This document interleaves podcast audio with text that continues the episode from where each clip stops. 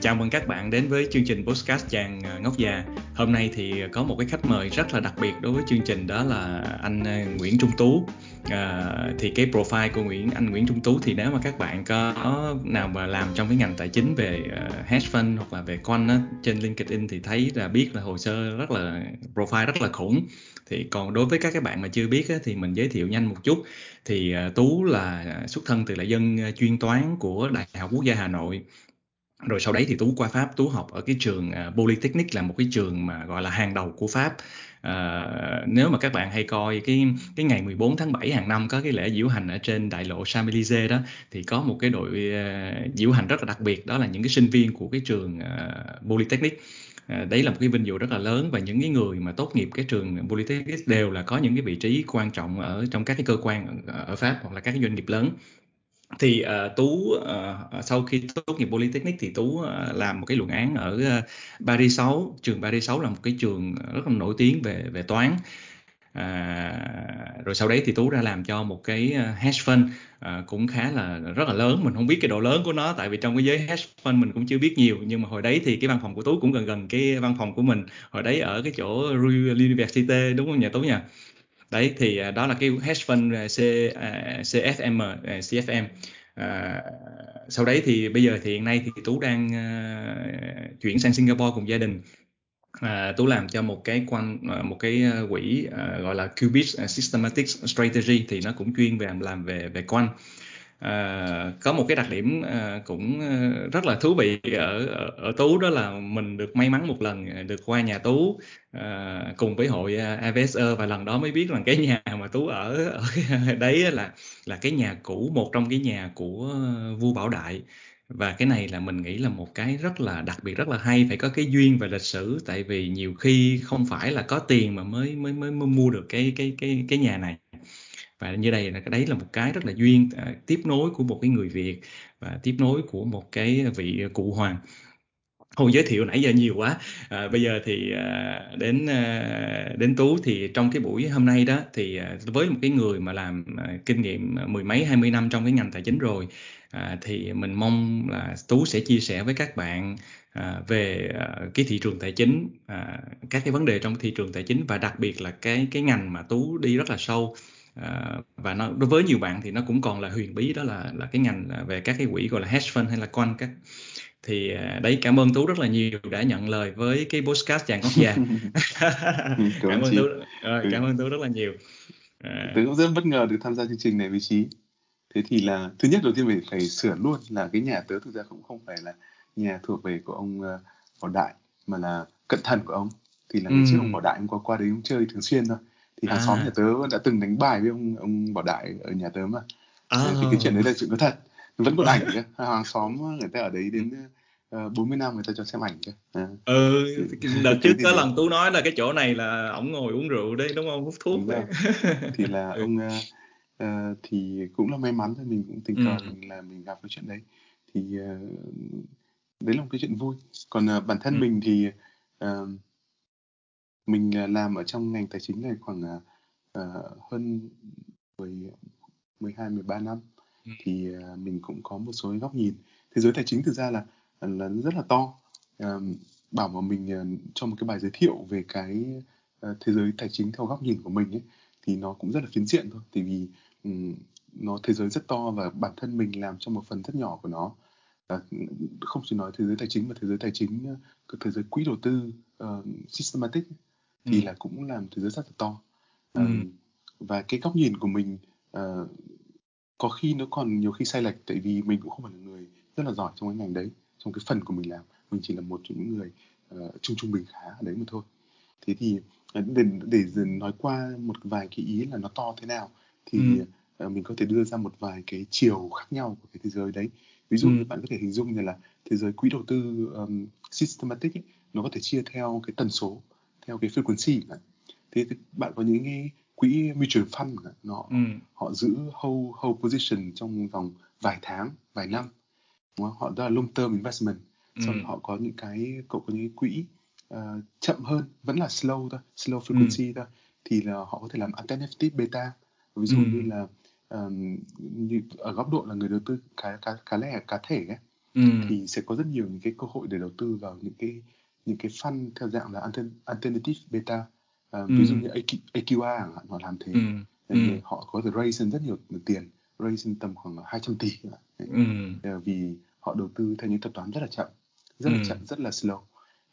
Đến thế giới khác là medium frequency, thì cái thế giới này nó còn rất là đa dạng, nó đến từ khoảng một vài giây đến hâu từ một vài giây đến một vài tuần đến một vài tháng.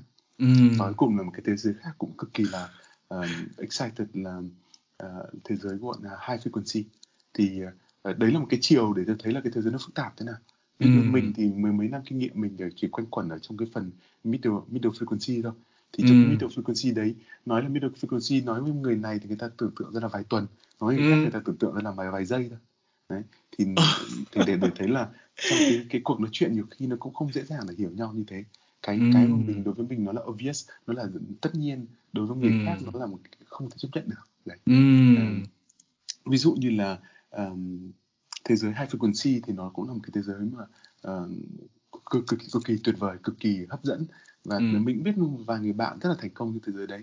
Và nếu mà có khi nào mà các bạn có điều kiện nghe về cái thế giới đấy sẽ cảm thấy là còn rất là thú vị nữa. Wow, thì hôm nào chắc là nhờ Tú giới thiệu đến một cái bạn đấy thì để giới thiệu về cái thế giới hay. Thế giới đấy nó độc đáo lắm. Sau đó là có một chiều khác, ví dụ như là chiều mua hay bán thì nó sẽ phân biệt cho là cậu ở trong quỹ đầu tư hay ở trong banh. Trong một chiều khác là cái thế giới mà cái universe của chỗ trade là gì, là cậu trade equity là theo các cổ phiếu, hay là cậu trade theo dạng macro là vàng, trái phiếu, dầu. Đấy là hai cái thế giới khác nhau. Ví dụ như là rất nhiều bạn đi làm bên phần equity và tớ đi làm bên phần macro, thì đa phần là nói chuyện là không cùng ngôn ngữ. Đúng rồi. Góc nhìn về quản lý rủi ro là không cùng. Ví dụ như là khi mà tớ ra khỏi Capital Fund Management ấy, tớ đi tìm việc thì mà đi phỏng vấn những cái quỹ đầu tư systematic mà bên phần equity, thì tất cả những cái khái niệm mà cơ bản của họ và khái niệm cơ bản của tớ là lệch pha với nhau. Và để nói chuyện để cùng có một cái framework cùng một cái indicator nó giống nhau là rất là khó. Đấy là cùng một góc khác của thế giới. Sau đó trong cùng thế giới macro nó còn có rất nhiều người trade theo dạng là những cái sản phẩm gọi listed product, thì là những sản phẩm nó minh bạch, thì trên tất cả thị trường chứng khoán này khác thì đều có giá. Còn có những người ta chỉ làm việc trên thị trường OTC thôi. Tức là thì để nói là cái thế giới mà tớ đang làm bây giờ nó rất là rộng lớn, và cái tớ đang làm nó chỉ là một phần rất là nhỏ ở đấy. Mà cái cách để cho một người làm việc ở trong một cái nhóm thế nào nó cũng cực kỳ là khác nhau. Giữa hiện tại tớ đang làm cho Qubit. Qubit là một cái fund rất là nổi tiếng. Cái fund ấy là thuộc của Point 72. Point 72 là của Steve Cohen, thì ông ấy rất nhiều tiền. Thì trong cái Qubit này cũng là thì hoàn toàn mọi thứ là systematic, thì có rất nhiều các nhóm khác nhau, và các cách hoạt động của các nhóm là hoàn toàn khác biệt. Và thậm chí là tớ cũng không biết người ta hoạt động thế nào. Tớ chỉ có một vài người bạn để nói chuyện thì biết, nhưng mà không có một cái cách nào chung cả, không có một cái công thức nào cụ thể để mà miêu tả cái chính xác nhất. Thì hôm nay nếu mà tớ chỉ nói được những cái mà tớ biết thôi, còn những cái gì mà tớ không biết thì nếu mà các bạn nào nghe mà thấy nó không hợp lý thì thôi. Cảm ơn Tú, nhưng mà Tú mới nói có một chút xíu mà thấy giống như là mình cầm một cái kính hiển vi á Tú, như là mình soi vô một chút là mình mới thấy là đằng sau cái kính hiển vi đấy nó còn một cái thế giới còn lớn hơn nữa, nghe càng đi vô trong chi tiết thì nó mới nhiều như thế nào. Nhưng mà các cái hedge fund nó khác với lại các cái quỹ mà public khác đấy Tú, có nghĩa là họ ở một cái vị thế, mọi người hay nói là nó rất là aggressive, đúng không, nó rất là chủ động, và họ có thể là có cả hai chiều luôn, vừa long vừa short. Thì thường là các hedge fund thì mình mọi người hay nghe đến cái chuyện mà short nhiều hơn. Thì cái câu chuyện này nó trong công việc của Tú và cái biết của Tú về cái chuyện mà short trong các cái hedge fund này nó như thế nào, nó có nhiều hơn long hay không, và nó nghe đấy, chẳng hạn như mọi người hay nghe là George Soros đồ này nọ, ví dụ vậy. Thì thực ra là Thực ra là như nào nhỉ? Thường thường những cái mà mình quan tâm, quần chúng quan tâm, thường thường nó rất bị ảnh hưởng bởi những cái thời gian gần đây. Ví dụ như thời gian gần đây với cái meme stock thì mọi người hay nghĩ đến cái chuyện là thông tin về mấy cái cổ phiếu đấy thì là liên quan đến hedge fund họ short thế nào, thì cái câu hỏi về short nó ý nghĩa như thế. Nhưng trong giới của bọn tớ thì cái chuyện đấy, ít nhất trong cái thế giới macro của bọn tớ thì cái câu hỏi nó không tồn tại lắm. Tại vì trong thế giới macro nó khác với equity nó như thế nào nhỉ? Equity thì cậu có rất nhiều người mua và có thể tất cả là cùng win được, tại vì giá nó cùng lên. Đúng rồi. Thế nhưng mà trong thế giới macro của bọn tớ thì là có một thằng mua và một thằng bán, thì cứ nó là zero game ấy, tức là zero sum game, thì là tóm lại là cứ có thằng này nó long thì thằng kia nó short, thì nên là không. Thực ra là cái thế giới macro thì cái người đầu tư cá thể nhỏ ấy, nó ít, nên nó không có cuộc đấu tranh giữa bên quỹ và người cá thể. Đúng mà rồi. Nó có, thực ra là cái thế giới đấy tôi cũng không biết cụ thể là cái lượng position của mọi người nó là phần trăm là bao nhiêu đâu, nên là nên tôi cũng không care lắm chuyện đấy lắm. Nhưng mà ví dụ bên currency thì là bên cá thể cũng có nhiều, bên cá thể có nhiều, nhưng mà so với cái lượng mà bên các quỹ lớn là thì là cái lượng đấy nó không là bao nhiêu cả. Đúng rồi, tại vì các cái đấy cho nên là thường là mọi người bên ngoài public ấy, họ hay biết nhiều đến nó, chẳng hạn như là ngoại hối, đúng không, FX hoặc là đấy, equity là nhiều, chứ còn họ không có hình dung được rằng là về cái thị trường commodities nó lớn như thế nào, hoặc là cái thị trường macro nó lớn như thế nào. Ví dụ như thị trường về trái phiếu mà thị trường rất là khủng khiếp. Thế thì người đầu tư cá thể mình thì mình cũng cùng lắm mình mua trái phiếu nhà nước thôi. Đúng rồi, hình thức gửi ngân hàng nữa mà. Thế thì nhưng mà mọi người không có hình dung, đúng không, lớn lắm đó Tú, tại vì mọi người ít hình dung, chứ thật ra là cũng là trung gian thôi. Ví dụ như là mọi người hay tham gia vô các cái quỹ hưu trí, các công ty bảo hiểm nhân thọ, kể cả các cái chương trình bảo hiểm của nhà nước, nhưng mà sau đấy những cái quỹ đó thì lại là đi đầu tư trái phiếu, nên cuối cùng là cái lượng tiền nó lớn kinh lắm chứ bộ, đúng không? Đấy. Thực ra cái thế giới của tớ làm thì nó hơi khác với cái thế giới mà đại chúng mọi người biết nhiều đến. Bây giờ thì gần đây thì có rất nhiều những cái phương thức nó được mở ra, nó cho người đầu tư cá thể đơn lẻ có quyền tham gia vào một số thị trường đầu tư macro, thì đấy là cái xu hướng gần đây. Nhưng mà cái độ thanh khoản của nó so với cái cổ phiếu thì chắc nó vẫn chưa bằng đâu. Có độ là cái độ dễ dàng gia nhập vào của người công chúng là không dễ dàng như thế. Cậu có thể mua dễ dàng được một cái cổ phiếu của một công ty bất kỳ, dùng qua bất cứ một broker nào đó. Đúng rồi. Cậu mua một cái future contract chẳng hạn, thì là cậu phải có tiền 100.000, đúng không? Đúng rồi. Một contract nó khoảng value của nó tầm khoảng 100.000. Đúng rồi, đấy. Mà họ lại nhiều khi họ rất là kén, tại vì phải có kiểu mà phải certify, phải có giấy phép, rồi là phải nhà tổ chức chứ đâu phải là cứ cá nhân là được đâu. Nhưng mà cái xu hướng bây giờ người ta thấy rằng là cái sức mạnh của đầu tư cá thể nó rất là lớn, nên là có rất nhiều những cái sàn đầu tư macro họ mở ra, họ tìm cách để tấn công vào cái thị trường đấy. Cái đấy tôi không nắm rõ lắm đâu. Nhưng mà chỉ nghĩ chắc đó cũng là một mình nghĩ có đó là cũng là cái xu hướng kiểu như giống người ta có những cái package sỉ, rồi sau đó là họ bán lẻ lại, họ chia nhỏ ra lại, thì cái đấy cũng là một cái xu hướng. Có một cái nữa là trong hedge fund á, thường là những cái người mà làm trong hedge fund rất là giỏi về toán và lý.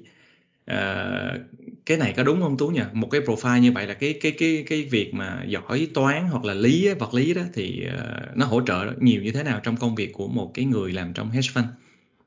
Thực ra là trong hedge fund, nếu mà nói là hedge fund tổng quan thì tôi nghĩ câu đấy mình không rõ đâu. Nhưng mà bên phần systematic thì đúng. Bên systematic thì đúng, vì sao? Vì khi mình làm trading systematic thì mình dựa trên các thuật toán, đúng không? Mình dựa trên thuật toán thì là cái input của mình là data. Input của data và output của mình thì là đại thể là mua và bán, binary và nhị phân thôi. Một là mua và bán với số lượng là bao nhiêu, đúng không? Thế thì ở giữa nó phải gồm có rất nhiều thứ, thì là Thứ nhất là mình phải xây dựng được cái hệ thống, cái platform để cho nó từ input ra output, đúng không? Thì lập trình cũng phải ngon, tại vì là systematic mà. Thì là cái dân mà biết về lập trình là cũng có lợi thế. Thì cái lập trình không, thực ra là nó cũng có thể làm được cái platform. Sau đó thì là đưa cái dữ liệu nó rất là không đồng nhất, đưa ra một cái tín hiệu cuối cùng. Thì cậu phải có biết là như thế nào, định nghĩa như thế nào cho hợp lý. Thì những cái khái niệm về những cái công cụ về thống kê, những công cụ về xác suất, về toán, để biết là cái sự khác như thế nào là một cái tín hiệu nó đủ tin cậy và như thế nào nó không đủ tin cậy. Thì những cái khái niệm đấy, thì cái vấn đề tại sao phải cần những cái công cụ đấy? Tại vì dữ liệu nó không đơn giản, tại vì cái tín hiệu trên dữ liệu nó rất là bé. Cái tỷ lệ tín hiệu trên dữ liệu nó cực kỳ bé so với một cái phần khác là bên các bạn công nghệ, các bạn làm về machine learning thì các bạn có thể nhận diện khuôn mặt người, sau đó quay ngang quay trái gì cũng được, đúng không? Đúng rồi. Là, cái so sánh này thì nó hơi khó, nhưng mà đại thể mình thấy là cái tỷ lệ tín hiệu trên nhiễu của các bạn bên công nghệ nó cao rất nhiều. Tức là mặt người thì nói chung là quay đi đâu thì nó vẫn thế. Còn cái tỷ lệ noise của các bạn không quá lớn. Và bên cạnh nữa là các bạn có lợi thế là các bạn có rất nhiều nhiều dữ liệu. Ví dụ cậu có thể record cái mặt của cậu trong theo từng giây chẳng hạn. Đúng rồi. Cậu đã có 60 ảnh đúng không? Đúng rồi. Nếu mà cậu record theo từng mili giây thì nó có nhiều lắm nữa. Nhưng trong khi đó là bên tài chính thì không phải như vậy. Bên tài chính thì không phải như vậy, tại vì là mỗi lần tiền giá nó thay đổi thì nó phải di chuyển theo một tích. Đấy, theo một tích thì là nó chỉ có giới hạn thôi, tức nó không phải là cậu cứ cắt nhỏ ra là được. Đúng rồi. Ví dụ như là cậu thì khi mà cậu có một cái tỷ lệ tín hiệu trên độ nhiễu nó rất là bé, thì cái để tìm ra được một cái pattern, một cái pattern đó hả? Một cái pattern gì đó, một cái tín hiệu, dấu hiệu chung, một cái dấu hiệu chung gì đó mà nó rõ ràng, không phải đơn giản, là điều rằng nó có hợp lý không, mà nó có thuyết phục không, là một câu hỏi rất khó. Và thực ra là bọn mình không có câu trả lời chính xác cho cái câu hỏi đấy đâu. Nhưng bọn mình chỉ cố gắng nhờ các công cụ toán để sao cho rằng là mình có những cái giả thuyết thường như bên thống kê thì biết là mình có giả thuyết số 0 ấy, là cái thuật toán này nó phải ra tiền. Thế bây giờ mình giả thuyết như thế thì mình phải test cái giả thuyết đấy. Test cái giả thuyết đấy thì nó cho mình một số cái kết quả. Cái kết quả đấy nó cho mình biết là cái giả thuyết mình nó đúng với cả bao nhiêu xác suất, và sai bao nhiêu xác suất, thì nó sẽ giúp cho mình là mình tin tưởng vào kết quả hơn, và mình lựa chọn vào nó với nhiều cái độ tin tưởng. Cái độ tin cậy, cái confidence interval. Đấy là một lý do vì sao phải cần nhiều toán và vật lý, vì các công cụ về toán, về xác suất thống kê là rất cao, bọn tôi dùng rất nhiều. Thứ hai là bên mình có một phần khác là cái phần ví dụ như cậu có một cổ phiếu ạ, hay là cậu có một tín hiệu trên giá vàng ạ, là cậu đã kiếm tiền được rồi, đúng không? Nhưng mà nó rủi ro nó rất nhiều, và để mà làm được thì tốt nhất cậu phải build được một cái portfolio, và để build nó thế nào thì đấy là một bài toán cực kỳ xuất sắc, cực kỳ phức tạp. Cái lý thuyết về xây dựng một cái portfolio đấy là một cái lý thuyết rất nặng về toán, nên là nếu mà mình không có các công cụ về toán thì mình sẽ không hiểu nó được, và mình không vận hành nó được. Thực ra là giống như machine learning thôi, để vận hành một cái thuật toán, làm cái regression nó rất là đơn giản, cậu có một cái có thể download về làm được. Nhưng mà nếu nó không chạy thì sao? Nó vẫn đi à? Nếu mà nó chạy thì tốt quá, nhưng mà cái đấy nó không tồn tại. Đúng rồi. Là những cái tool có sẵn load về không chạy, và nếu mà mình không có kiến thức đủ mạnh thì mình không thể adjust nó để cho nó phù hợp với cái hoàn cảnh của mình được. Đấy là vì sao mà cái kỹ năng về lập trình, kỹ năng về toán của cái ngành của mình nó đòi hỏi rất là cao. Còn vật lý thì sao? Vật lý thì vì trước đây mình là rất học toán, nhưng mình rất là gọi là gì? Rất là thích các bạn là học về vật lý, tại vì dân học về vật lý họ có hiểu mọi thứ nó rất là thực tế, và họ có những cái ý tưởng nó đến từ thực tế hơn là đến từ công thức. Thì trong cái ngành của mình cái việc đấy nó cũng hay xảy ra. Đấy là sao trong cái ngành đấy dân vật lý rất là được yêu chuộng người đấy. À, cho nên thấy trong tài chính của mình cũng có nhiều cái dùng là các cái lý thuyết về sóng đồ này nọ ha. Các cái quan sát cũng thú vị phết. Rồi trong cái ngành mà làm về hedge và làm về quant thì mọi người cũng hay nói là có một cái độ stress, thì cái stress đó nó có khác nhau giữa cái người làm hedge về macro là về equity không Tú ha? Ví dụ như Tú, cái stress lớn nhất của Tú là gì trong cái công việc? Cái stress lớn nhất của tôi là gì? Như này nhỉ? À, cái này tôi nghĩ cũng có một phần nào đó giống những người làm nghiên cứu. Nên là cậu có thể bỏ rất nhiều công sức ra, cậu làm nghiên cứu, cậu rất là hardworking, cậu bản chất là người rất là thông minh, nhưng mà cái điều đấy nó không khẳng định cho cậu là cậu sẽ có kết quả. Đúng rồi. Thì cái trong cái nghề bọn tôi làm thì cũng có cái điều đấy xảy ra liên tục. Khi mà bọn tôi làm nghiên cứu trên một số cái dữ liệu mà tỷ lệ tín hiệu trên nhiễu nó rất là bé, cộng thêm là nó không có những cái gọi là gì nhỉ, nó không có một cái lý thuyết cụ thể đằng sau được kiểm chứng. Tức là cậu làm nghiên cứu mà đằng sau nó không có cấu trúc cụ thể. Đúng rồi, nó không có một cái background fundamental gì phía sau. Fundamental đằng sau thì mọi cái lý thuyết nó đều sai lầm hết trên cái đấy. Nên nó, tại vì cái phần mình làm nó thị trường chứng khoán nó không, thị trường chứng khoán tài chính nó không hoàn toàn là logic hay rational, mà nó rất phụ thuộc vào, tóm lại là giá cả bao giờ là do cung cầu, đúng không? Cung cầu do số lượng người ta nghĩ, người ta muốn, những người bán người ta nghĩ như thế nào, và thậm chí người ta bị điều khiển thế nào ạ, bởi cái chính sách của nhà nước, cái chính sách của bởi một cái thời kỳ này nọ, tất cả các thứ nó bị thay đổi, và nó làm cho tâm lý thay đổi, và số lượng người mua bán nó thay đổi, và giá thay đổi như thế. Thế làm nghiên cứu trong ngành này mọi thứ nó rất là mập mờ. Bọn tớ cố gắng dùng rất nhiều những công cụ khoa học vào, nhưng mà bảo bọn tớ làm nghiên cứu khoa học thì nó thật là tôi nghĩ là không đúng lắm. Tại vì thì mọi thứ nó rất là mập mờ giữa danh giới khoa học cũng không hẳn. Đấy là cái mà khó khăn rất nhiều so với những người mà có nền tảng đi từ bên khoa học sang. Đấy là cái mà tôi nghĩ thế. Thì Chí cũng có biết là ở trong một số quỹ lớn đó, thường là ví dụ những cái bộ phận như Tú là giống như mình nói nôm na là back office, đúng không? Có nghĩa là mình tính toán, mình làm các cái mô hình, mình đưa ra các cái khuyến nghị, nhưng mà cái người mà ra quyết định mua bán á, là những người khác, đúng không Tú? Cái người mà đặt các cái lệnh không phải đâu. À vậy á? Không. Trong cái bọn dân systematic ấy, thì không, cái trader trong thế giới bọn tớ bị coi nhẹ rất nhiều. Đúng rồi, tại vì họ chỉ là thực hiện cái lệnh thôi, đúng không? Họ là cái người ra. Còn cái trong cái thế giới bọn tớ thì portfolio manager PM là quan trọng nhất. Là người quản lý quỹ như thế nào thì cái đấy là quan trọng nhất.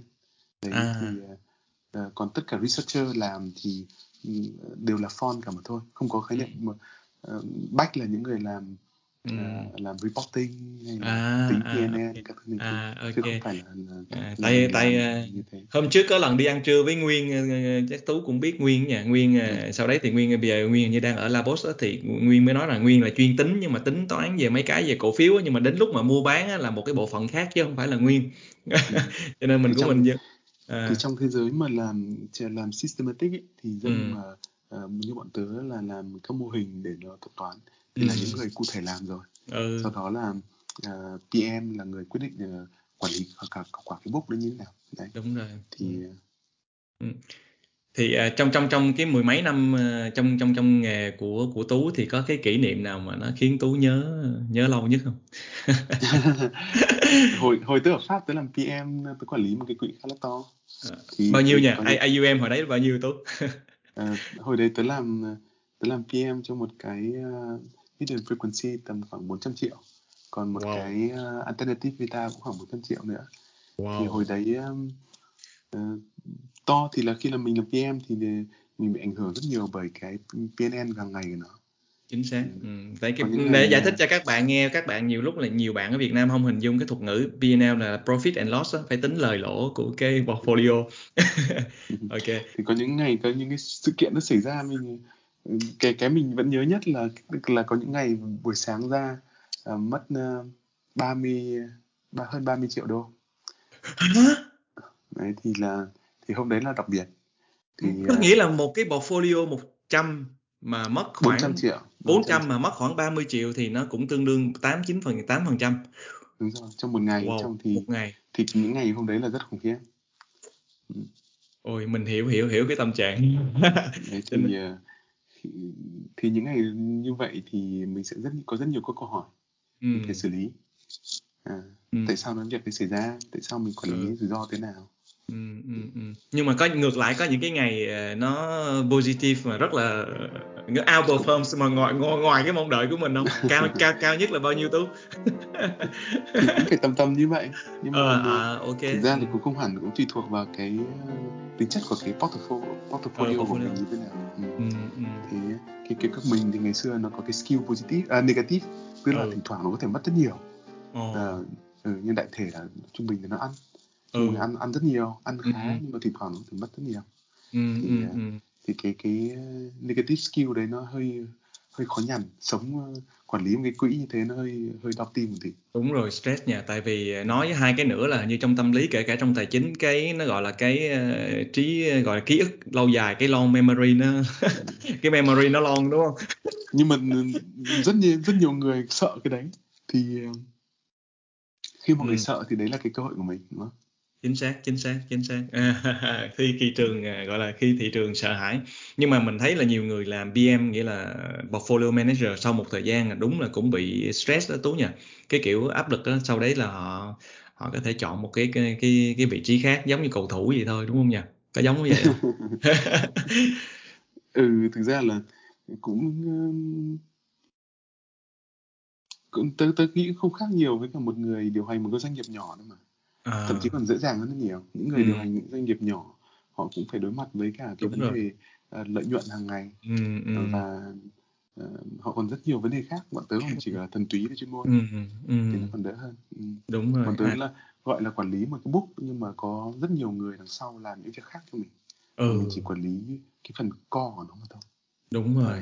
Sau đó thì gọi là gì nhỉ? Thuyền to sóng lớn thôi. Thì cái lúc mà nó sóng lớn nó chồng chành thì nó khó thở ở một nốt. Nhưng mà nếu mà mình có các cái công cụ, mình có áo phao, mình cũng đã có chuẩn bị sẵn hết các cái thì nó cũng đỡ hơn, đúng không? Cũng yên tâm hơn. Backtest luôn là chỉ là backtest thôi. Những cái mình simulate nó cũng chỉ là simulate thôi. Đúng rồi, chính xác. Thị trường nó phức tạp hơn nhiều.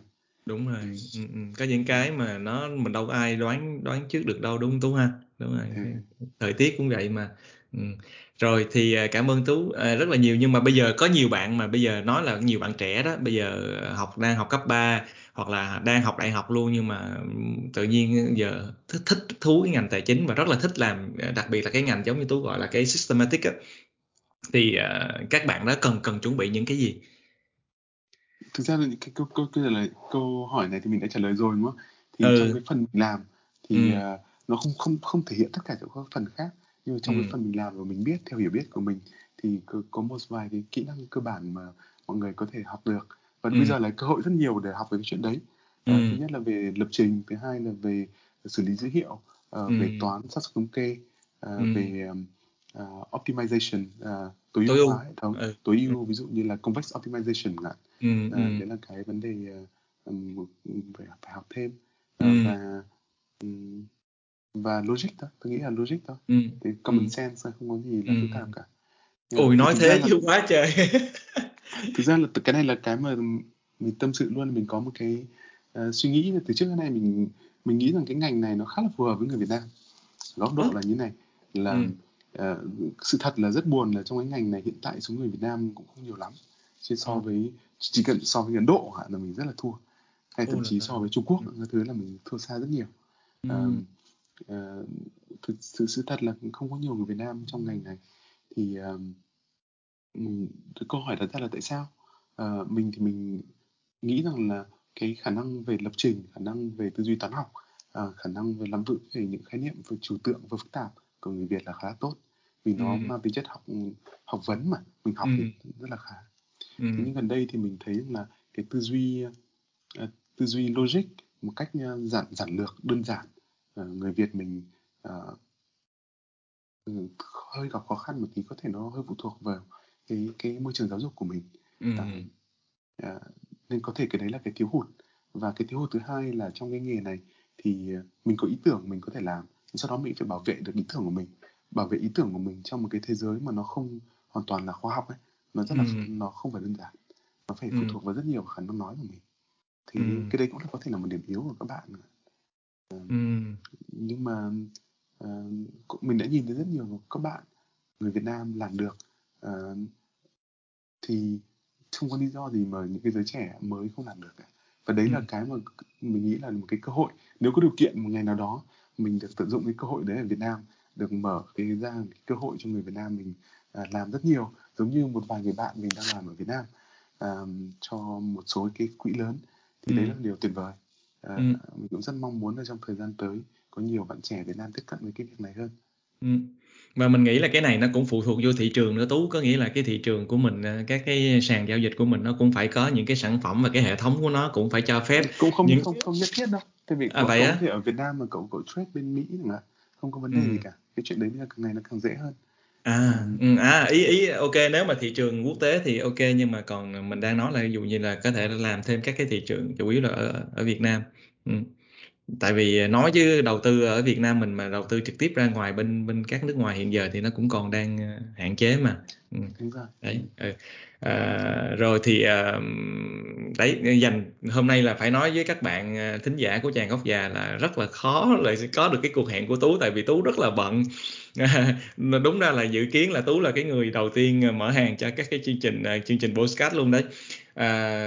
Thì Tú cũng là làm một portfolio manager trong ngành tài chính cũng lâu rồi, và các cái bạn thính giả nghe Chàng Góc Già đó thì phần lớn là các bạn cũng rất là thích và quan tâm đến cái chuyện đầu tư, và các bạn là đấy hầu như là muốn làm đầu tư kiểu nhà đầu tư nhỏ lẻ đó, thì nếu mà có một cái lời khuyên cho một cái nhà đầu tư nhỏ lẻ thì Tú có thể khuyên điều gì đối với Tú là đối với các nhà đầu tư nhỏ lẻ, đặc biệt là các nhà đầu tư mới trong cái thế giới tài chính? Tôi nghĩ các bạn có nên tìm hiểu về hai khái niệm thứ nhất là risk premium, là đâu là những cái nguồn có thể là lấy lợi nhuận khi mà mình lấy risk, và khái niệm thứ hai là khái niệm về diversify, thì làm sao để phân bố rủi ro của mình được. Nếu với hai khái niệm đấy thì mình nghĩ là các bạn có thể làm được rất nhiều thứ cho cá nhân mình đã, cho cá nhân các bạn đã, thì có thể đầu tư vào. Các bạn có thể tìm hiểu một số cái risk premium cơ bản. Góc độ của mình thì mình nghĩ nếu mà mình đầu tư long term thì nên nghĩ nhiều về cái chuyện đấy. Cậu tóm lại cậu phải long term thì muốn mua vào cái gì đó mà theo thời gian nó lên, đúng không? Thì nếu mà nó không phải risk premium thì chả có lý do gì nó lên được. Chỉ đơn giản đấy thôi. Thì nếu mà không phải risk premium thì là cái best expectation của nó là cái giá bây giờ. Là bây giờ nó lên được không? Thế nếu mà cậu muốn mua đầu tư long term vào một cái gì đó mà theo thời gian nó lên, tức là theo carry dần dần nó lên, thì cậu phải có risk premium. Thì tìm hiểu về các đâu là những cái nguồn risk premium trong thị trường tài chính, thì nó có một số cái risk premium rất nổi tiếng thôi, ví dụ như equity risk premium hạn, thì các bạn có thể mua một cái ETF để lấy cái risk premium đấy. Cậu có cái risk premium bên FX hạn, hay bên trái phiếu, là cứ lấy tóm lại là đi vay với lãi suất thấp và cho vay với lãi suất cao, thì lấy cái chênh lệch lãi suất thì là carry. Cậu có thể lấy premium bên option, là cậu bán bảo hiểm. Cậu có thể lấy premium ở trên giá nhà đất. Đại thể thế. Tôi nghĩ là tìm hiểu về các nguồn về risk premium và diversify nó. Thì diversify thì có một số khái niệm cơ bản về diversify của một cái portfolio, thì đấy là hai khái niệm mà theo mình nghĩ là key của ngành. Quá tuyệt vời, cảm ơn Tú. Kể cả mình cũng mới nghe thêm mấy số cái về cái risk premium, một số cái source chắc là phải nghiên cứu thêm, tại vì mình cũng chỉ quan tâm hiện giờ tạm thời là đến cái equity với lại ETF. Đấy. Sau đó thì là nếu mà thích về trading thì thì nên biến nó làm nghề hơn là làm bên cạnh, tại vì làm bên cạnh nhưng mà cái hành động bên cạnh cá thể ấy, mình phải đối chọi với cả một cái thế giới rất là chuyên nghiệp đằng sau, hơi khó cho đa phần mọi người. Nhưng mà cái này là phải làm rõ chút xíu Tú ơi, tại vì ý nói là có nhiều bạn trẻ cứ nghĩ rằng là mình sẽ có thể làm một cái trader mà gọi là độc lập á, tự mình trader cho mình luôn á, thì cái này là coi bộ nguy hiểm chứ Tú hả? Chứ đâu phải là mình làm trong một cái quỹ lớn rồi mình trade trong industry đâu. Ý Tú có phải vậy không? Ý tớ là để trade, để thắng được, các bạn có thể nên nghiên cứu xem là cái số lượng trade bây giờ nó được thực hiện bởi người hay bằng máy là tỷ lệ là bao nhiêu, và cái xu hướng của nó từ 10 năm nay là như nào. Thì các bạn sẽ thấy rằng là nếu các bạn trade bằng tay thì các bạn đối chọi với ai. Thì đấy, thì không thì mọi người cũng có chắc nhiều bạn cũng biết là bây giờ cái tỷ lệ mà trade máy nó trade rất là nhiều rồi, chắc phải 80-90% rồi nhà Tú nhờ, hay là hơn nữa rồi. Thì cậu vì hiểu, nếu mà các bạn nghĩ rằng các bạn có một cái feeling đến từ đâu vì một cái thông tin, một cái technical analysis này, thì các bạn làm sao mà nhận diện tín hiệu bằng machine learning được? Đương nhiên. Làm sao các bạn định nghĩa được bây giờ nhận diện về mắt này, hình họa ấy, máy nó nhận diện tốt hơn người. Đương nhiên. Đấy là nếu mà cậu cái tín hiệu, cái feeling nó đến từ một cái thông tin từ fundamental data chẳng hạn, một cái thì các quỹ bây giờ người ta làm đầy, người ta còn làm tín hiệu, ví dụ như là track tín hiệu từ satellite, người ta có thể những cái hình ảnh, người ta độ phân giải của nó là một pixel bây giờ nó chỉ là 50 mét như 50 mét, đúng rồi, hình ảnh toàn cầu, đúng rồi. Là cậu người ta có dùng ví dụ như là tia hồng ngoại để người ta xem mức nước của những cái chỗ người ta đang trồng trồng ngô như thế nào. Đúng rồi. Sao cái tín hiệu về fundamental của các bạn có thể đo được. Đúng rồi. Và bây giờ không phải là bọn tới làm những cái đấy, mà thậm chí có rất nhiều những cái data provider họ làm cái đấy sẵn và họ bán cho bọn tới. Và họ có khoảng 2.000 thằng chỉ đi làm như thế thôi. 2.000 thằng đi làm survey. Đến tận những cái thằng nông trại nó hỏi về cái mua bán thế nào, nó hỏi về nuôi tốc độ nuôi trồng thế nào. Còn nếu mà các bạn nghĩ các bạn có một cái feeling nó đến từ có rất nhiều người đặt mua rất nhiều người đặt lệnh mua cho một cái currency mà. Thì phải biết rằng sau đấy tất cả những cái dữ liệu về flow data là các quỹ có, và thậm chí là các cái thị trường chứng khoán nó còn bán dữ liệu đấy cho các quỹ để các quỹ Nhưng mà bởi vậy cho nên Chí mới nói với Tú là nãy Tú nói là nếu mà các bạn mà muốn trade là trade chuyên nghiệp luôn á, thì ý Chí nói là nguy hiểm cho các bạn cá nhân mà không có được những cái trang bị như vậy á, thì cuối cùng làm sao mà mình địch lại được các cái quỹ lớn, được các cái tay to được, đúng không? Nếu mà mình có làm thì là mình làm cho họ, đúng không? Nếu mà cá thể mà là được hợp nhất lại thì có thể nó tạo sức mạnh, giống như những cái Robin Hood hả? Robin Hood đồ kiểu thế. Nhưng mà nếu mà cá thể một mình bạn thì bạn hơi đơn độc. Đúng. Sau đó đôi khi mình bé mình có cái nhiều lợi thế. Nhưng mà cái tôi nghĩ là nên là một nhà đầu tư. Còn nếu mà đầu cơ. Nếu mà muốn làm đầu cơ thì cố gắng biết cái rủi ro của mình là gì. Thì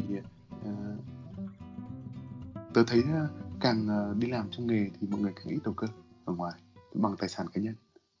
Đấy là sự thật. Tớ thấy anh em trong nghề thằng nào càng kiếm được nhiều tiền thì càng ít đầu cơ bên ngoài, càng long term đầu tư là chính. Đầu tư hơn. Hay tại quá. Vì có thể anh em càng làm được thì càng biết được là cái khó khăn nó như thế nào.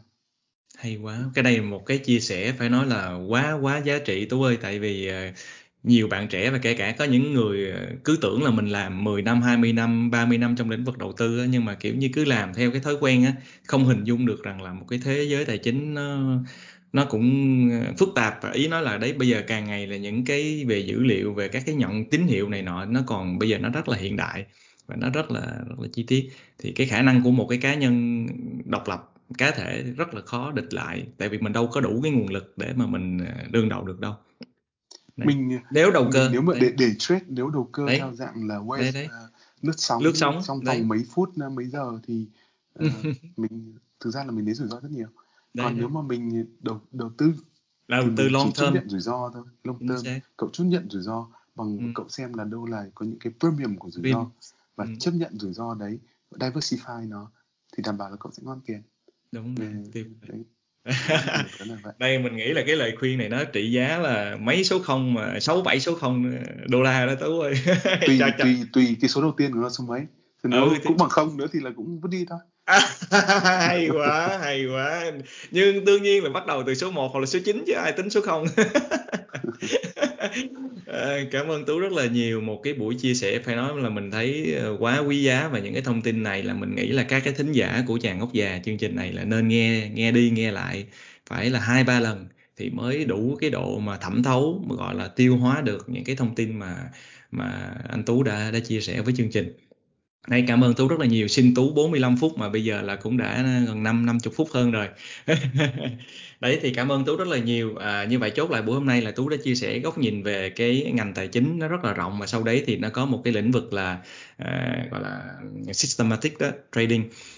Và cái chia sẻ của Tú chốt lại rất là quan trọng là mỗi người cần tìm cho mình một cái risk premium và nên diversify, phải đa dạng hóa cái danh mục đầu tư của mình, không nên đầu cơ trong ngắn hạn, bởi vì mình là muỗi, mình không thể nào địch được với mấy cá mập lớn đâu. Còn nếu mà mình có một cái tầm nhìn dài hạn về đầu tư thì nếu mà mình có cái chọn được cái risk premium của mình chọn được mình có được cái chiến thuật diversify thì sẽ ổn thôi. Hey, cảm ơn Tú rất là nhiều. Cảm ơn Tú. Và hy vọng là đấy, lần tới Tú giới thiệu cho một bạn nào đó làm về high frequency trading để kể nha. Tại vì nghe trade tính theo giây mà còn gọi là trung bình, mid term là hơi nghe cũng choáng. Nó nghĩa là các bạn mà high frequency gọi là millisecond luôn, còn dữ dằn hơn nữa. Đúng rồi. Thì là cái ngành này được cái là nó rất là nó đòi hỏi mình phải học liên tục, nên đấy là cái rất là có lợi ở chỗ là không lúc nào mình cảm thấy là mình đã đạt được cái gì, lúc nào mình cảm thấy mình còn không là ai cả. Có thể nó sẽ tạo ra trong rất nhiều người, trong đó bản thân mình, những cái khổ sở vì mình đến bao nhiêu năm vẫn không là ai, vẫn là nobody hết thôi. Nhưng mà cái góc tốt của nó lúc nào mình tiến bộ. Cảm ơn Tú rất là nhiều. Và đây mình nghĩ đây là một cái chia sẻ và một cái bài học rất là hay cho các bạn trẻ, là tại vì các bạn biết đó, nhìn như là profile của Tú là phải nói là quá kinh khủng, quá dữ, nhưng mà Tú là một người rất là khiêm tốn và luôn luôn là cầu thị, một cái tấm gương cho mình nghĩ là không chỉ cho mình mà cũng là cho các bạn trẻ luôn. Cảm ơn các bạn. Tớ khiêm tốn thì không đúng lắm đâu, nhưng mà cứ nói chuyện chia sẻ góc nhìn của tớ về vấn đề cái đấy thì tớ đấy sự thật, và không có cái gì để mà mình tô vẽ lên thêm cả. Không đủ tôi, tại vì có nhiều bạn trẻ mình biết cũng giỏi, nhưng mà các bạn thiếu một cái sự modest một chút, có nghĩa là khi mà các bạn có một số cái thành tích nhất định thì lại các bạn giống như là không có cái sự trưởng thành đó Tú, có nghĩa là các bạn xem tất cả mọi người khác là nul hết. Đấy, nó có những cái trường hợp như vậy. Mới tớ trẻ... cũng muốn thế lắm, nếu mà tớ kiếm được hơn tớ 100 lần bây giờ có thể tớ không còn những người đấy như là ai cả, đúng không? Không, nhưng mà cái đội đấy nó còn chưa được như Tú bây giờ. Đấy. Ok, cảm ơn Tú rất là nhiều và cảm ơn các bạn. Hẹn gặp lại các bạn trong cái chương trình podcast lần tới. Mến chào các bạn.